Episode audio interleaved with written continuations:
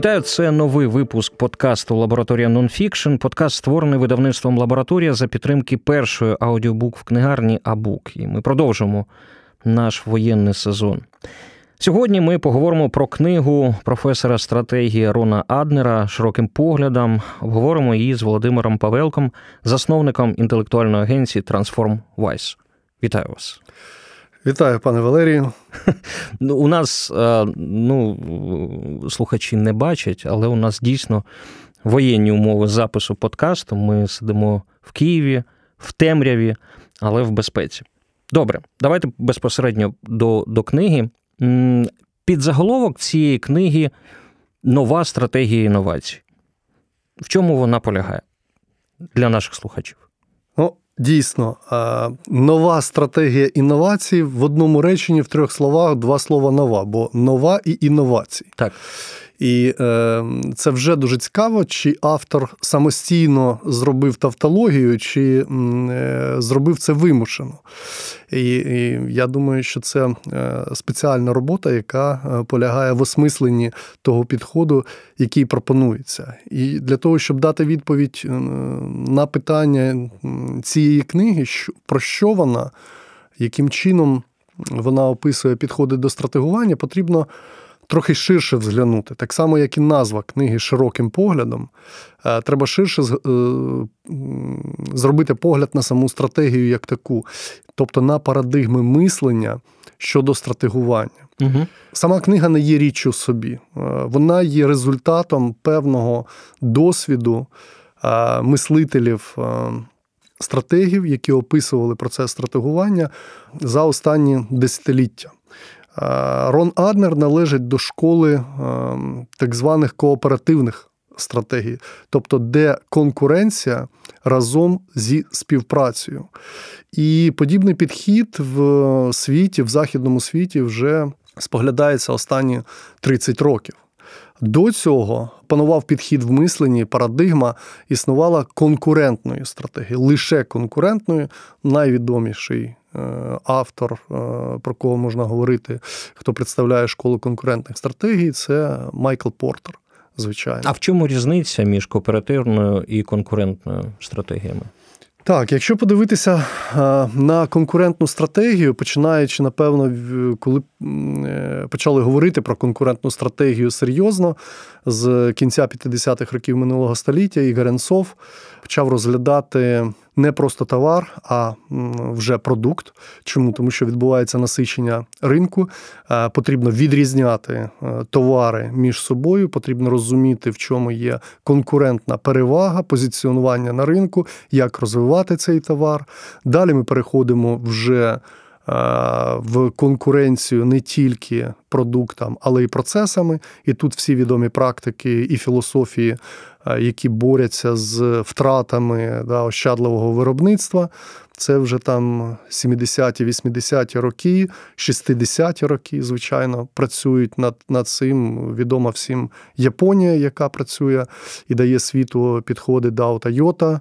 Е, Ну і народжується да, Кайдзен, Лін, TOC е, в світі таких. Угу. Стратегії пов'язаних з процесом. І да, вишенька на тортику, можна сказати, це конкурентні стратегії Майкла Портера, його а, мислення і п'ять сил Портера, всім відомі, а далі вже і ланцюжок Портера, value chain, так званий. Коли ми дивимося на конкуренцію, яка народжується всередині. Тобто ми дивимося суто на компанію. І ми розглядаємо наші границі мислення це мислення одиницею компанії. Ми дуже рідко виходимо за, за, за ці е, кордони мислення, дивимося лише можливо, на постачальників на зовнішню і внутрішню логістику, можна uh-huh. так сказати. Але е, Майкл Портер так само пропонує розглянути і шукати конкурентну перевагу всередині самої компанії, коли ти розбиваєш ключові процеси створення цінності в його value chain, який він описує, то всередині ти маєш знайти можливості десь щось зменшити, десь якось інакше ну, спозиціонувати. Умовно, умовно кажучи, якщо я правильно розумію, це вертикально інтегровані компанії, які займаються всім. від там розробки до продажу. Оце, Оце і є те, про що ви говорите. Так, е, парадигма мислення там, індустріального суспільства це 70-ті, 60-ті, 70-ті, 80-ті роки, особливо в бізнесі, е, вона була впливовою. Полягає у тому, що да, ми дивимося всередину компанії, намагаємося позбавитися втрат в процесах всередині компанії, і тому, як ви сказали, виникають феномени Е, вертикально інтегрованих холдингів, хоча вони були і раніше, але mm саме тут вони е, е, квітнуть, можна сказати, і ми шукаємо конкурентну перевагу всередині. Так, от якраз на зламі 90-х років і нового тисячоліття виникає нова. Новий підхід мислення в стратегуванні кооперативних стратегій. І можна сказати, що таким визначальним автором, який е, зробив цей перехід, був Адам е, Бранденбургер і Барі Нейлбафф, які е, книга так і називається. Co-opetition, тобто з двох слів конкуренція і е, кооперація. Скласти разом це і є підхід таких кооперативних стратегій, в якому е, автори вони пропонують подивитися на світ не просто як п'ять сил Портера, коли ти знаходишся в конкурентній боротьбі між постачальниками, своїми споживачами, між тими, хто заходить на ринок, нові гравці, да, конкур... Конкур... всюди конкуренція, і угу. ти знаходишся всередині. А про що говорить е, от, перехід е, у Бранденбургера? Він говорить про те, що а давайте подивимося, а як ми можемо кооперувати з тими ж самими е, постачальниками, як ми можемо кооперувати з конкурентами, як ми можемо створювати спільно ринок, як ми можемо розвивати його. Тобто у нього з'являється такий підхід, як value net, тобто мислення. Цілою мережею цінності. І що ми можемо створювати цінність е, звичайно, конкуренція залишається, але конкуренція виходить на інший масштаб. І саме про інший масштаб конкуренції. Е, вже з'являється в таких працях, як Джеймса Мура. Угу.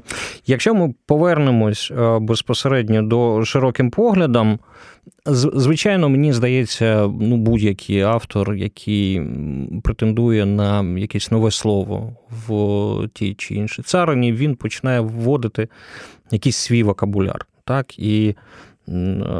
Зокрема, у Аднера тут з'являються і сліпі зони інновацій, і мапа клієнтської цінності. Наскільки це важко для сприйняття ці терміни, взагалі, що вони значать? І якщо можна, давайте ми ну, змоделюємо щось. Ну, Наприклад, ми візьмемо який-небудь стартап. Ну, от Ми зараз пишемо подкаст. Ну, давайте створимо або радіостанцію, або подкаст-студію, враховуючи те, про що безпосередньо пише Аднер. Ну, пане Валерію, ви ж на самому початку сказали, що нас не бачать е, слухачі, так. а у нас є своя атмосфера. І передати цю атмосферу для слухачів дуже важко. Так само, як і пояснити у даному випадку.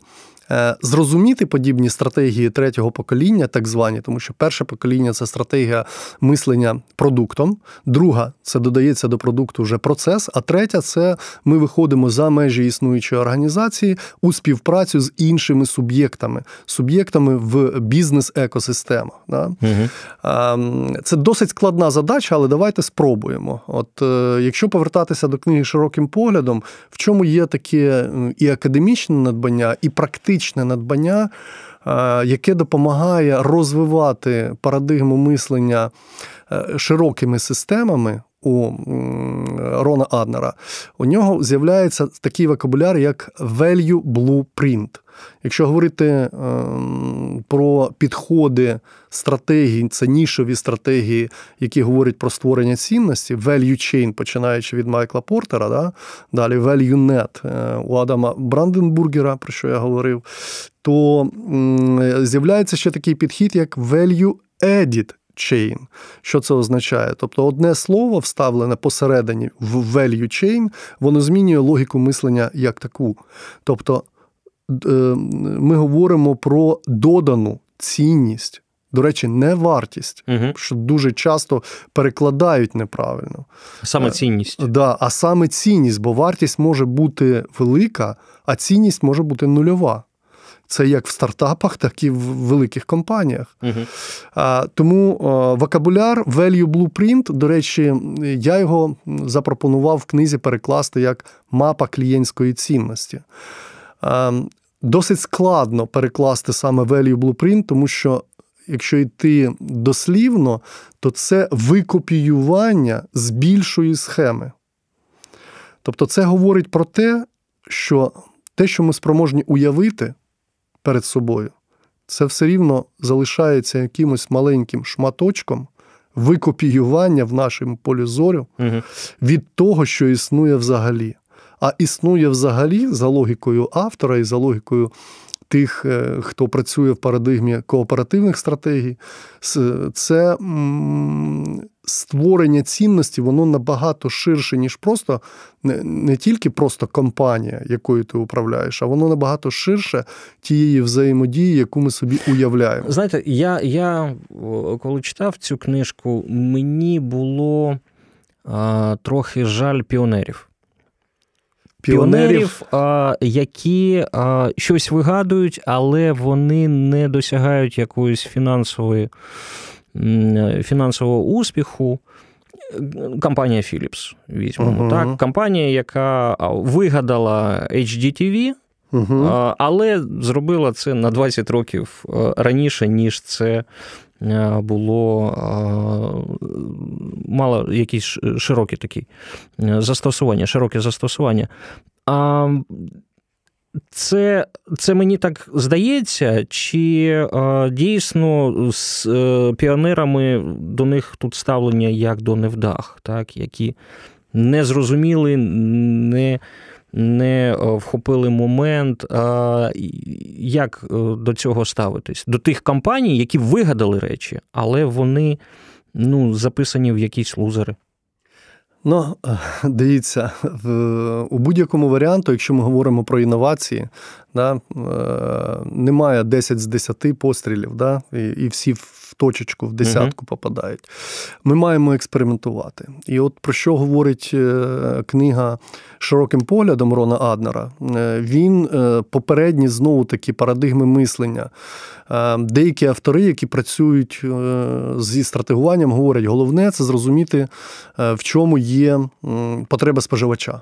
От фокусуємося на потреби споживача, і тоді все буде нормально. Да? Тоді ми виграємо, побудуємо вдалу стратегію. Інші кажуть, да, все це добре, але спробуй тепер те, що хоче споживач, втілити.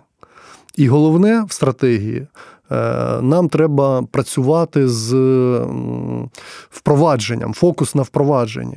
Так от, що робить Аднер, і в чому його революційність цієї книги, він говорить, що ми тримаємо в фокусі потреби споживача, ми тримаємо в фокусі впровадження, але при цьому ми залишаємося відкритими, щоб бачити цілісну картину і працювати з білими плямами, з білими плямами інновацій, які ми не враховуємо. І приклад Philips, що ви навели зараз, або Мішелін, угу. який розробляв інновативну шину, або інсуліна, який можна було вдихати. вдихати.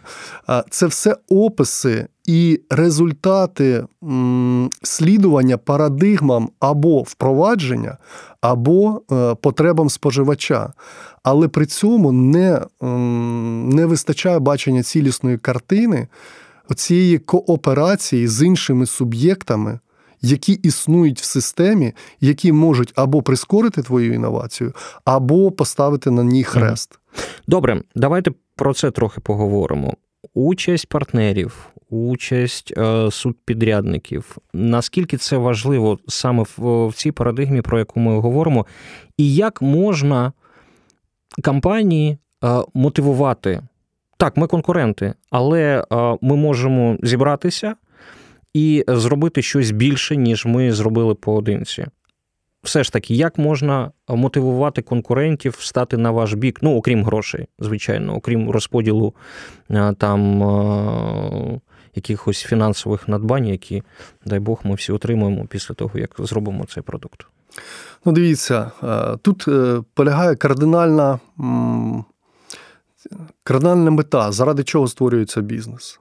І якщо ми думаємо, що бізнес створюється заради грошей, це правда, але це тільки частина правди.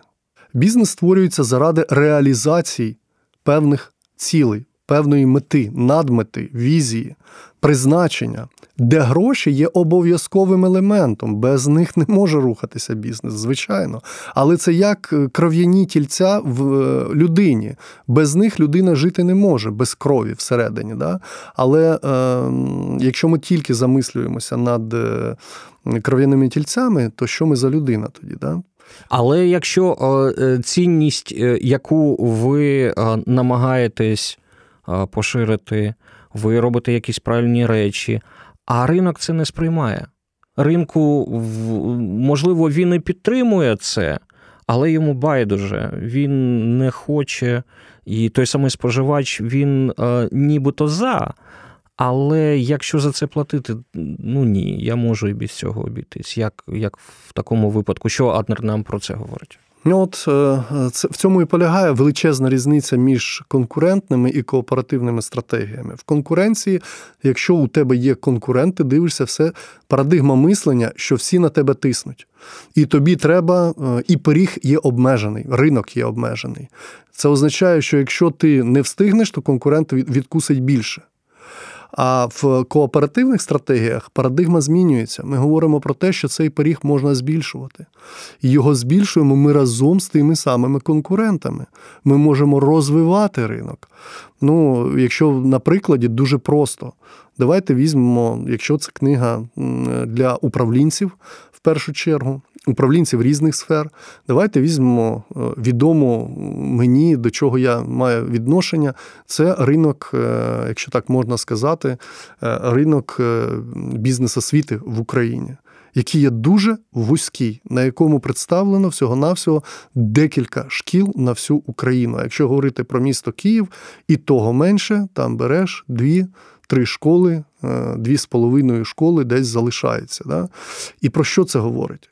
про те, що у маленькій Естонії, е, населення якої е, втричі менше, ніж Києва, кількість бізнес-шкіл в декілька разів більше. А як це можна пояснити? Це пояснюється тим, що Е, якраз е, співпраця, кооперування у даному напрямку була б дуже важливим підходом для того, щоб розвинути ринок.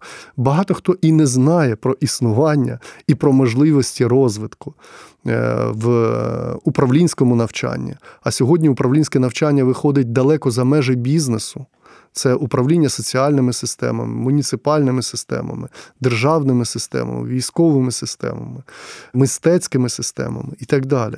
Тобто ми говоримо про можливість створення ринку для управлінців, для тих, хто мислить ширше, ніж просто. Власною компанією по своїми постачальниками і своїми клієнтами, щоб я я зрозумів, я я не те, що я відношусь до до скептиків, але а, дійсно потрібні люди, які навчають, а, як управляти процесами, і від тих, кого вони навчать, буде щось залежати в. В компанії, тому що у нас, мені здається, доволі спрощена Е, трактування взагалі управлінців. Ну, я вже не говорячи про радянський період і про ставлення, так. Ми ні сієм, ні пашем, ні строєм, ми страдаємо общественним строєм. Ну, такі якісь бюрократи, так. Але е, дійсно управлінці можуть щось змінити в, і зробити так, аби компанія була успішною. Це правда. Так? Ну, більш того, на сьогоднішній день в в новому тисячолітті саме людина як суб'єкт стає е, джерелом е, енергії е, і джерелом стратегії, яка дозволяє змінювати нам і парадигми, і дозволяє змінювати нам весь рух вперед, який відбувається. І це відбувається саме на межі зіткнень зіткнень, з якими ми от геополітичних, економічних, угу. і це породжує нові підходи, і саме через кооперацію і неочевидні альянси, які можуть стати вирішальними приклад, дуже простий приклад для того, щоб якщо ми говорили про ланцюжок Портера і про конкурентні стратегії, там відбувалося крос-функціональне мислення, яке допомагало між функціями налагодити кращі зв'язки. Угу. Сьогодні. Головне міждисциплінарне мислення або інтегральне мислення, яке дозволяє мислити між галузями, між сферами. І приклад з українського досвіду, який я не не буду е, втомлюватися повторювати, який показує міждисциплінарне мислення, те, що доступно для будь-кого з наших е, слухачів. Рітейлер АТБ. Да, Всім відомий. Ми хоч раз туди заходили. Він чим е, його бізнес в чому? В тому, щоб продавати продукти харчування. Да? В основному це продукти харчування і, е, скажімо, е, книжковий бізнес. Ну, от ви, як людина, яка дотична до книжкового бізнесу. Скільки наклади книжок, які продаються українською мовою, і це вважається успішним кейсом продажу будь-якої книги? Дві тисячі. Дві тисячі, да. От наша книга, яка вийшла, вона півтори тисячі екземплярів, але це дуже вузький сегмент, і ми розуміємо чітко, що це направлено для е, дуже там, невеличкої кількості управлінців. 2 тисячі, 5 тисяч. Якщо ти 10 тисяч продаєш, то це буде ну, ну просто... Ну, бестселер по українським да, 10-15 тисяч це бестселер. Так от тепер дивимося: АТБ, маркет, да? фуд-маркет. І в ньому продається книжечка Аліса в країні чудес.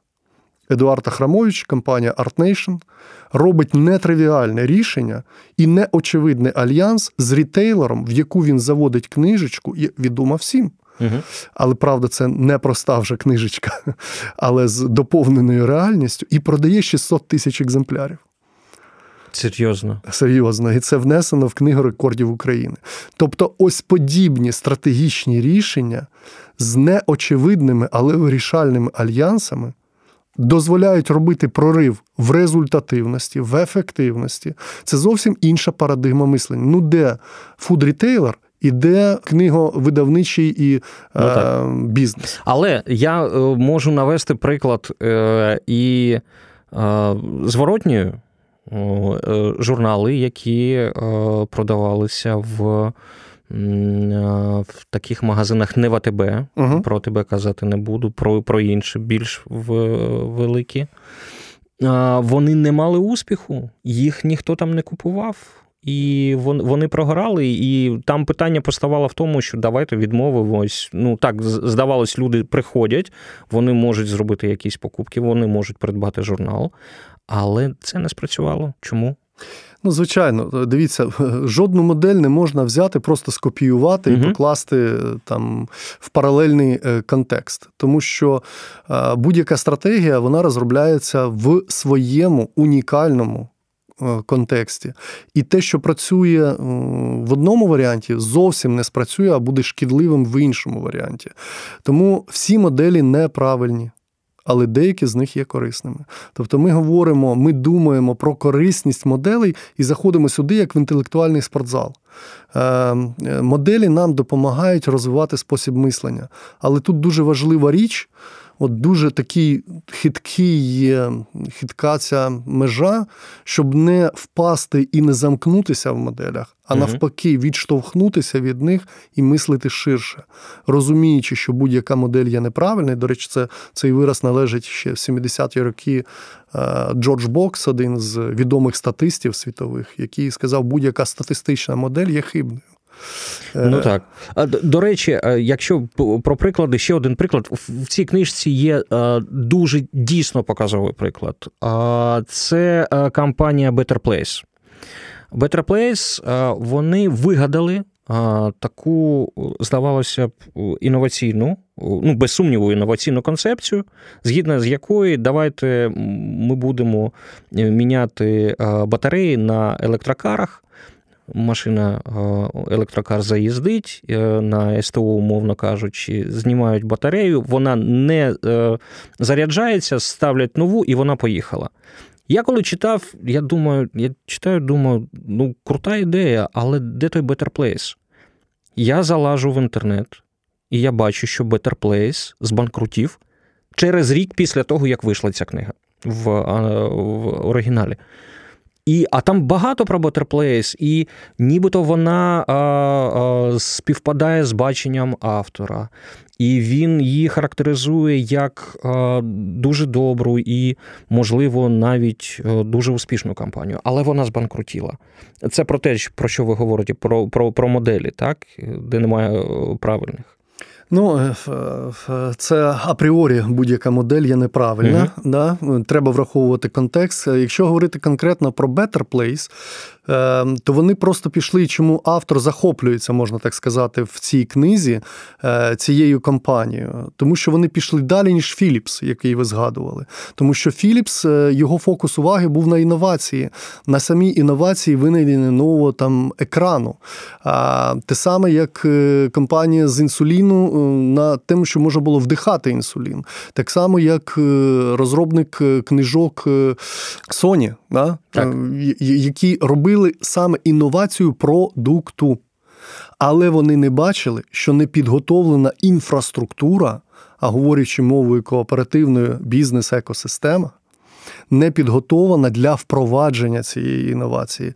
В усіх у них полягала проблема в тому, що вони не бачили далі свого продукту і процесів вироблення цього продукту, доставки до споживача. Вони не бачили, як інші елементи, які необхідні, наприклад, для читання електронних книжок, будуть ем, потрібні для того, щоб читач той останній консюмер да, міг міг е, скористатися цією ну, так, книгою. На, е, Ми все на, на, на, про світло, про світло Мала вигадати е, лампочку. Так, треба вигадати ще електронні мережі, і тоді все буде гаразд. Тобто інфраструктура має бути готова. В чому цінність Better Place? Тому що вони думали не просто про електромобіль, вони думали про інфраструктуру, і причому думали в інший спосіб, ніж сьогодні ми бачимо електромобілі. Да, у нас іде зарядка, а у них була заміна батареї, і там з точки зору стратегії, знову таки, все було досить добре продумано, бо це було в обмеженому географічному регіоні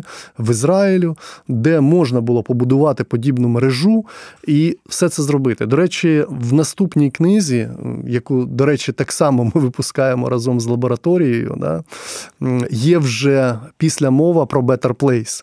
І аналіз, е, чому саме ця стратегія не спрацювала, хоча з точки зору автора, ті, хто займався стратегічні архітектори Better Place, вони продумали набагато більше, ніж попередні компанії, які ми згадали, і пішли далі, думаючи про інфраструктуру впровадження і співпрацю з іншими гравцями. Але знову таки, як ми бачимо по факту саме цієї компанії, Да, ми не допрацювали. Не допрацювали. Я відверто кажучи, управлінські книжки вони десь трохи осторонь моєї уваги стоять, але цю я прочитав дійсно для розуміння. Ну я сам собі сказав, ну. Так, ну давай почитаємо. Люди і цим живуть. Давай спробуємо зрозуміти, чим саме вони живуть. І вона мені сподобалась. Відверто кажу. Не не тому, що ми про подкаст, а а тому, що я я дещо зрозумів. Так, і я, ну, якщо буде така можливість, коли щось створювати, я буду користуватись е, нею. Але я, як скептик, дивився на цю книгу і думав: ну, дивись, ну вона про правильні речі, вона про розрахунки, вона про прорахування, про кооперацію, про все. Але там немає нічого про корупцію. Там немає про якісь договорняки, які е, є в реальному житті. Там згадка про удачу десь наприкінці, взагалі наприкінці цієї книги. І я думаю, а наскільки вона дійсно не теоретична? Я думаю, наскільки вона дійсно практична чи можна її застосовувати як е, путівник для управлінців, для людей, які будують бізнес? Ну, ви ж пам'ятаєте такий вираз, що немає нічого більш практичного, як хороша теорія. Так. Да? Е, І ця книга саме про спосіб мислення. І про розвиток спосіб, способу мислення, про те, що ми сьогодні живемо у взаємопов'язаному світі. Тому і один з ключових термінів, який він тут вводить, value blueprint, мапа клієнтської цінності, це викопіювання з більшої мережі цінності, яка створюється. А ми умоглядно спроможні охопити лише це. І ми маємо бачити ці білі плями. Ну, наприклад, корупція це може бути білою плямою, яку ми не бачимо на етапі розгортання е, своєї інновації. Да? Угу. І питання в тому, що ми, малюючи цю, накидуючи спочатку умоглядно, далі технічно е, на аркуші паперу, накидуючи всю цю історію з створенням цінності, доданої цінності, впровадженням, ми шукаємо ці білі плями. Тобто ця книга цікава ще тим, що вона не дає рецептів, вона вона запускає спосіб мислення. Спосіб мислення говорить про те, що ти маєш думати категоріями цінності, не тільки ті, які створюються всередині компанії, які створюються за межами компанії, і ти маєш збалансувати, врахувати інтереси інших гравців які не стоять в твоєму лобовому ланцюжку створення цінності. Вони можуть бути збоку, як СТО. В кейсі з Мішелін, але які заблокували величезну інновацію, на яку витратив 10 років е, е, витратила світова так. компанія. Так. От, от от всьому. Тому, а, говорячи про практичність, е, і я з свого досвіду можу додати, що найбільш практична на сьогоднішня, на сьогоднішній день річ це спроможність мислити. І спроможність мислити не типово. А де ми можемо взяти? От ви ще говорили, що ви скептично ставитесь до управлінської літератури, і це правильно, це правда. Ми маємо скептично ставитися, тому що управлінська література це наслідок якихось ширших контекстів. Це наслідок мистецьких філософських концепцій, які далі перетворюються вже в е, управлінський концепт. Ви уважний читач е, прочитає і побачить, що ви були редактором цієї книги.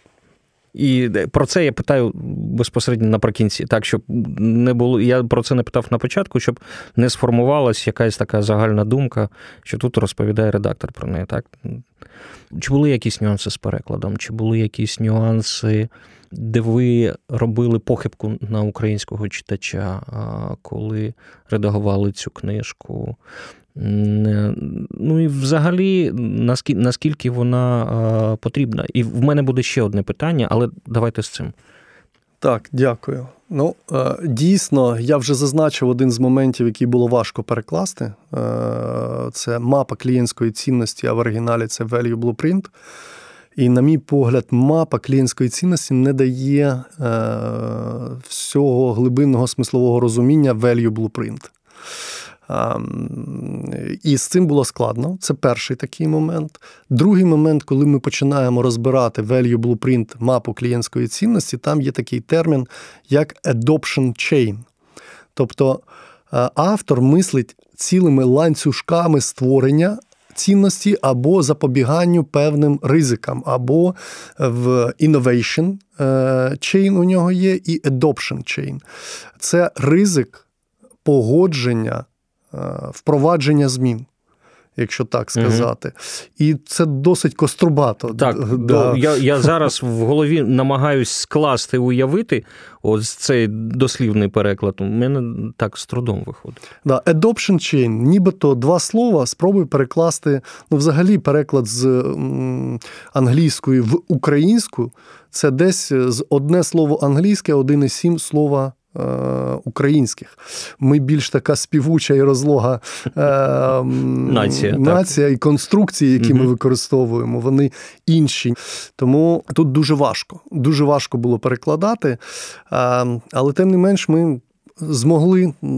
Читач має оцінити наскільки. Я чув декілька відгуків, що і ви самі казали, що читається, можна прочитати цю книгу. Дуже часто, коли читаєш переклади, англомовні переклади, особливо люди, які не залучені в управлінську діяльність, коли перекладають. Угу. то це відчувається відразу. Ну, ну і крайнє питання, коли тут сидиш в темряві, воно ні, ні, нібито. І за бесідою з розумною людиною, нібито забуваєш про війну, але вона ж поруч, от зараз ми вийдемо. І тут буквально прилетіло на на початках, буквально там, я не знаю, метрів 500 звідти. Як ця книга, як цей досвід, як ці концепції вони можуть бути застосовані для відбудови України, якщо глобально? Якщо ми будемо будувати країну з нуля, чи вона буде ця книга і взагалі погляди Аднера адекватними тому, що ми хочемо побудувати? О, Дякую. Це дуже важливе питання, тому що сьогодні всі думки наші про майбутнє, про, про відбудову України після нашої перемоги. І е, щоб дійти до цього майбутнього, ми маємо готуватися сьогодні. Ми маємо готувати знову таки спосіб мислення наших управлінців, і це не тільки е, ті, хто задіяний в бізнесі, ті, хто задіяний в державному управлінні, ті, хто задіяний в містобудуванні і волонтерському рухі, і так далі. Ми маємо спілкуватися єдиною мовою. Коли ми будемо спілкуватися єдиною мовою, мається на увазі без термінологічних конфліктів це вже величезний рух вперед. Тобто ця книга допомагає зрозуміти і допомагає призвести до єдиного. До речі, це перша книга, яка перекладена українською мовою за 30 років досвіду цих кооперативних стратегій, можна сказати, бізнес-екосистемних стратегій. Угу. Якщо ми говоримо про бізнес-екосистеми, це перша книга українською мовою. Тому дуже такий простий і, можна сказати, лобовий, лобова відповідь, якщо давати. Якщо ми будемо, є можливість прочитати, не всі ж можуть читати англійською, ну, можна прочитати українською. У нас створюється спільне смислове поле, вокабуляр, термінологія, і ми можемо далі. Ця книга, я використовую вже сьогодні цю книгу для відбудови України, як ви говорите. Да? Тому що ми разом зі своєю агенцією, ще з однією компанією, запустили навчальну програму, в якій у нас є присутні і управлінці, і е, військові, і е, люди, які задіяні в правоохоронних структурах, і ми всі спілкуємося саме однією мовою кооперативних стратегій, бізнес-екосистемних стратегій, взаємопов'язаних стратегій. В такому випадку я, я дійсно не можу не спитати кінцева мета, що буде. З тими людьми, е, яких ви зараз навчаєте, використовуючи цю книгу, Одну з е, як ну, одну з цих. Як одну з цих. Да. Добре, угу. добре. Але кінцева мета. Що в них змін, зміниться в цих людях? Що змінять вони, коли вони припинять а, навчання і закінчиться навчання?